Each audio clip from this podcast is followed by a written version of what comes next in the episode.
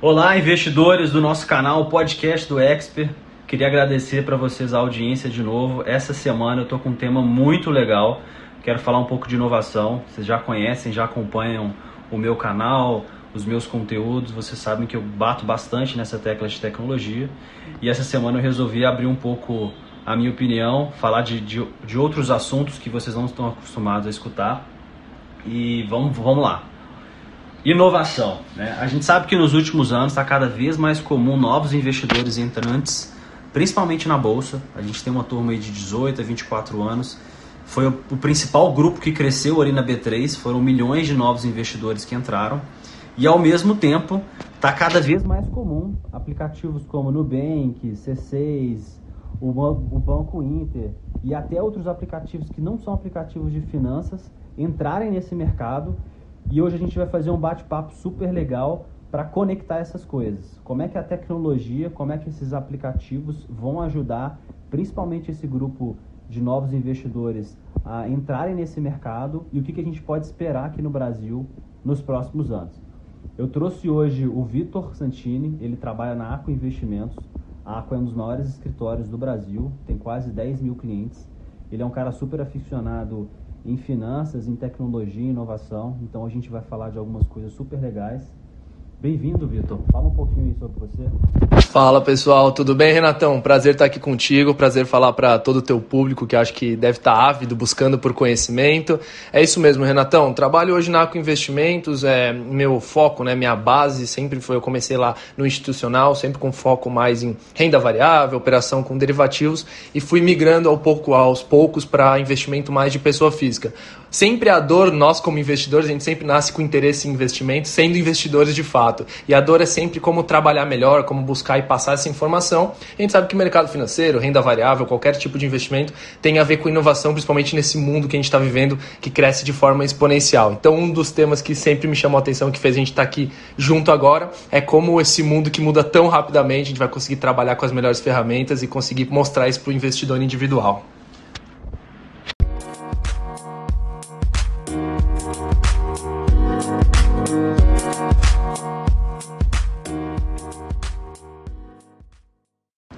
Primeira pergunta, primeiro tema do dia.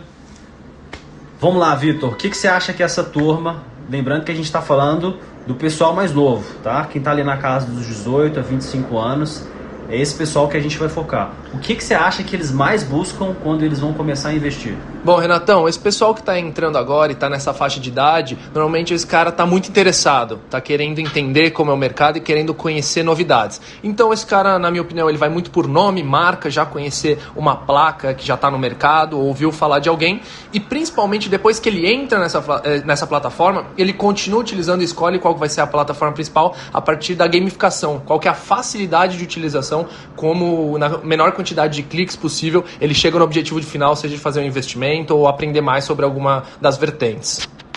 Legal, eu concordo com tudo que você está falando e tem uma reflexão que eu já faço há muito tempo, talvez eu não externalizei isso. Eu acho que a principal diferença que faz com que essas empresas cresçam super rápidos, atinjam milhões de clientes no espaço de tempo super curto, é que a vontade e o propósito delas de fazer serviço financeiro é completamente diferente de um banco. Então, quando você vê uma fintech nascendo, um aplicativo nascendo, a missão e o objetivo principal é fazer o quê? Conectar pessoas. Então, quando você tem essa, essa lógica de negócio, quando você vai desenvolver um cartão de crédito gratuito ou até colocar uma prateleira de produtos de investimentos, você vai pensar na melhor forma que essa pessoa pode se conectar com algo que ela não conhece. E essa mentalidade os bancos só começaram a acordar e as, e as próprias corretoras nos últimos dois, três anos. Então é por isso que a gente está vendo essa diferença tão grande em termos de espaço na mídia, em termos de valorização, em termos de investimentos de, de fundos internacionais, querendo buscar empresas que têm esse tipo de mentalidade.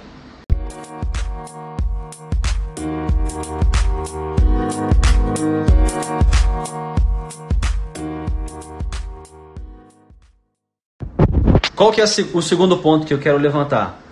Mas uma coisa é a nossa opinião, né? Então eu, eu queria me distanciar um pouco da minha opinião pessoal e escutar um pouco do Vitor. Essas startups estão conseguindo chegar nesses números não é à toa, né? Eles têm que fazer algum tipo de inovação, algum tipo de serviço diferente. O que, que você acha que é esse diferencial para essas empresas? Bom, Renatão, principalmente nesse mundo novo aí para o jovem investidor, esse cara já nasce imerso no mundo digital. Então, um grande problema, uma grande barreira que acho que está começando a ser quebrada agora no mercado brasileiro de investimentos é a facilidade com a informação relacionada a investimentos, a finanças, a como investir, o que eu devo fazer, chega até o investidor. Então, um grande diferencial que a gente pode fazer o comparativo dos grandes bancos, as estruturas mais antigas, né, os leviatãs do mercado, na verdade é a forma como essas novas empresas, esses novos entrantes trouxeram a facilidade na comunicação como é investimento, como o investidor deve entender uma carteira de investimentos e, por, por consequência, ele se sente mais tranquilo, mais confortável, mais confiável na hora de investir através dessas plataformas. Então, para mim, a palavra-chave é comunicação. Legal, legal, legal. É isso aí. Tem uma palavra que no mundo do marketing está sendo muito utilizada, principalmente para aplicativos. É um nome até um pouco esquisito para as pessoas que não são desse meio, que é o design de experiência, né? Design de experiência. O que, que é isso? Basicamente é o seguinte: você montar uma jornada daquele cliente para facilitar a compreensão do que ele está fazendo ali dentro. E o que a gente está vendo no Brasil olhando esses nomes que eu falei no, no início, né, o Nubank, o Inter, o C6 e outras empresas, é basicamente eles fizeram o seguinte: eles olharam as experiências lá de fora, o que, que essas startups, quando foram nos Estados Unidos, na China, fizeram e adaptaram para a realidade brasileira. Então, quando eu falei na, no, no primeiro ponto que o, que o objetivo principal, e eu acho que a missão maior, é conectar, é exatamente isso que elas estão fazendo. Né? Então, isso quer dizer o que? Esse design de experiência tem que ter o que a gente chama de mobile first, né? Quase todas as empresas sempre olham a experiência no celular, a experiência no aplicativo como sendo a primeira fonte de uso, e isso está ficando cada vez mais normal. E ao mesmo tempo, quando o cara está no celular, ele não precisa conhecer aquele assunto, ele não precisa avaliar aquele produto com outro produto de outra empresa, porque tudo que ele está consumindo ali já é suficiente para ele tomar uma decisão e não ficar perdido, não ficar oscilando em relação ao que ele tem que fazer.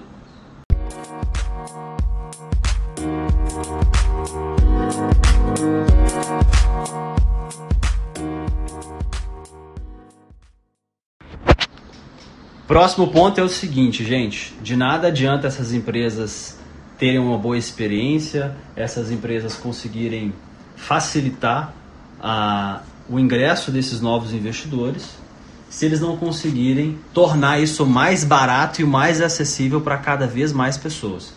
Então, Vitor, o que, que você acha que ainda falta para essas empresas fazerem ou implementarem para chegarem nesse, nesse ponto que eu falei? Ótima pergunta. Aí nós temos dois pontos da mesma resposta. Primeiro, a facilidade. A facilidade, eu acho que ela vai muito mais na raiz do que é o investimento. Para mim, a grande questão que impede é a facilidade do investidor que está entrando, pessoa física ou jovem, entrar na bolsa ou entrar no mundo de investimentos, é o conhecimento. Então a gente sabe que no Brasil isso é um problema gigantesco, a gente não tem conhecimento de base, na escola não é disseminado questão de investimento, a gente aprende sobre mitocôndria, mas não aprende sobre juros compostos, né? Então é até um grande problema que a gente tem social. Isso para mim é o que impede a facilidade, a informação, conhecimento de base, isso ser um padrão no dia a dia, todo mundo se preocupar em como tratar seu dinheiro melhor. E para ficar mais barato, diminuir os custos, naturalmente, quando a gente tem um mercado novo, nós temos os primeiros players, né, os first players, que entram montando uma estrutura que normalmente fica difícil para os novos entrantes. A partir do momento que essa barreira é quebrada, é natural que tenhamos uma enxurrada de novos concorrentes. E aí os custos, por exemplo, operacionais tendem a cair. Mas para mim, o principal fator que, que machuca no bolso do investidor quando a gente está falando de custos também vai em linha com o conhecimento. Porque se você não sabe o que está fazendo, quais são os riscos do teu investimento, como investir da melhor forma para o longo prazo, querer se tornar um investidor é, para a vida inteira, você corre o risco de bater no maior custo de todos, que é a barreira da ruína, quebrar por inexperiência ou não conhecimento. Show de bola, Vitor. Eu sou um pouco mais pessimista do que, do que você, eu acho. Na minha opinião, acho que o Brasil vai demorar muito tempo para superar essa barreira de educação financeira.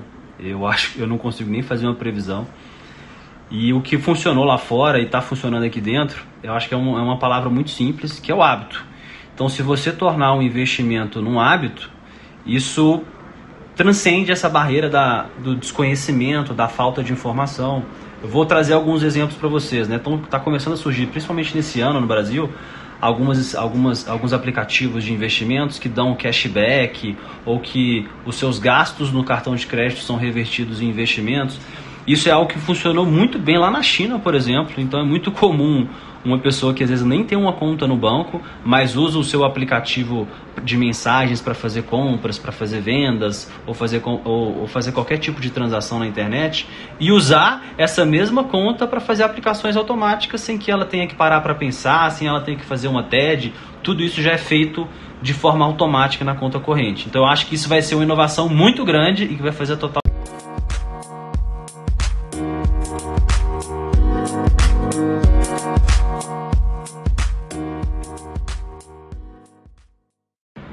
E o desenrolar dessa situação, pessoal, a gente vai contar um pouco da nossa opinião sobre o futuro, os próximos dois, três anos, o que, que a gente acredita para esse mercado e para essas empresas. Conta a sua opinião aí, Vitor. Bom, Renatão, na minha humilde opinião, daqui a dois anos, muito provavelmente nós não teremos resolvido esse problema social, né, de mudar a base do conhecimento, a base da, da, dos formadores, né, os novos entrantes aí nesse mercado, os novos investidores, mas acho que vai muito em linha de, de essas novas plataformas ou esse modelo de plataforma de investimento ser o normal. Então o investidor vai ter isso como porta de entrada. E por quê? Porque vai em linha com a tua última resposta, a frequência de uso, isso ser um hábito. Quando um aplicativo de investimentos, um aplicativo de finanças se tornar tão frequente dentro da tua utilização diária como é uma rede social ou como é teu e-mail, aí a gente tem o grande ponto de virada é, para investimentos brasileiros. É o que eu vou falar, vai ser um pouco repetição, mas tem um, acho que um ponto adicional, que, é, que eu vou falar um pouquinho mais de tecnologia. Quando a gente fala de investimentos, existe um gap muito grande. A, a oferta de produtos está cada vez maior, o acesso do pequeno investidor está cada vez maior, mas como é que esse investidor vai escolher? Ele vai ter que conversar com alguém ou ele vai ter que fazer a investigação por conta própria e depois que ele faz a primeira escolha, como é que ele mantém isso ao longo do tempo? Esse é um problema muito grande. Então, na minha opinião, acho que algo que vai ser realmente impactante vai ser a adaptação dessa, da, da forma que essas corretoras, que esses aplicativos ou que os próprios bancos oferecem carteiras de investimentos. Então, hoje já existem tecnologias que você consegue adotar carteiras automatizadas que vão ser balanceadas ao longo do tempo e o cliente não vai precisar ficar entrando para resgatar, para aplicar, para colocar dinheiro novo. Ele simplesmente vai observar e avaliar se aquilo ali funciona para ele ou não.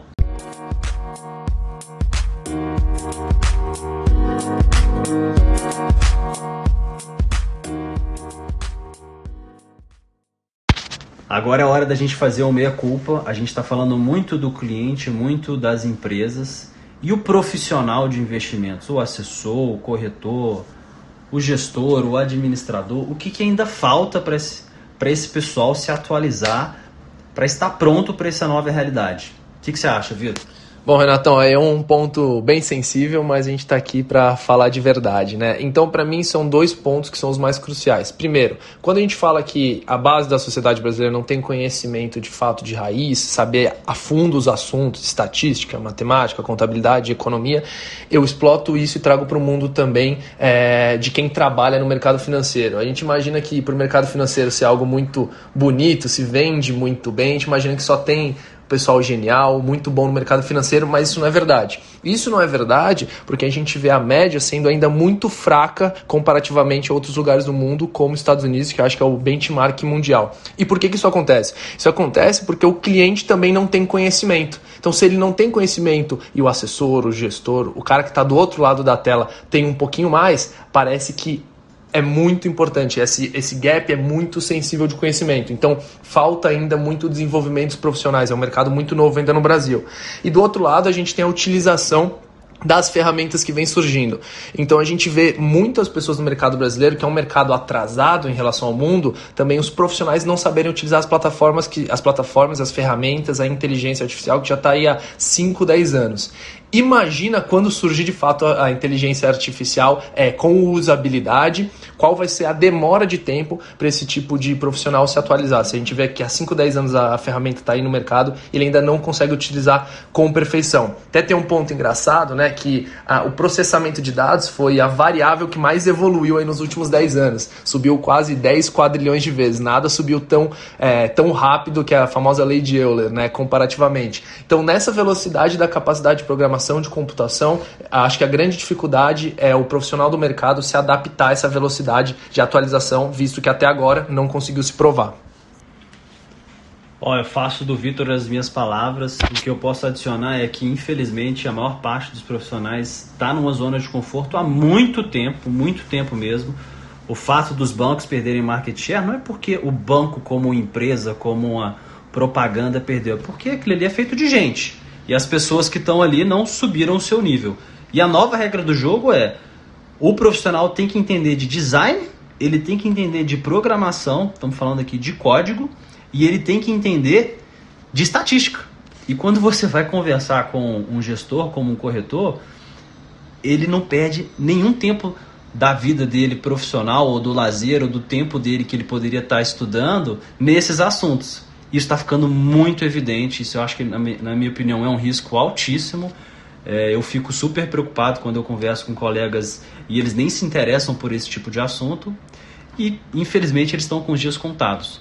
E outra coisa que eu gosto de falar muito com os meus clientes e com pessoas que gostam desse assunto é que um investidor rico, aquela pessoa que tem ali, e você até um pouco mais agressivo, né? Rico no Brasil é aquela pessoa que tem 50, 100 mil reais. Esse é um investidor rico. Quem, quem diria um investidor de 500 mil, 1 milhão? Existem pouquíssimos. A gente está falando de menos de 1% da população. Então, esses outros 98% não vão querer chegar nesse mesmo nível de profissionalismo. Eles vão querer o hábito, eles vão querer o design, eles vão querer a experiência. E esse profissional que não souber atender esse cliente, ele também está em risco de extinção. Então, acho que essa é uma reflexão muito legal que a gente trouxe hoje. Espero que vocês tenham gostado. Semana que vem a gente vai trazer algo mais interessante, mais inovador para colocar o dedo na ferida. Bons investimentos e mais uma vez obrigado pela audiência.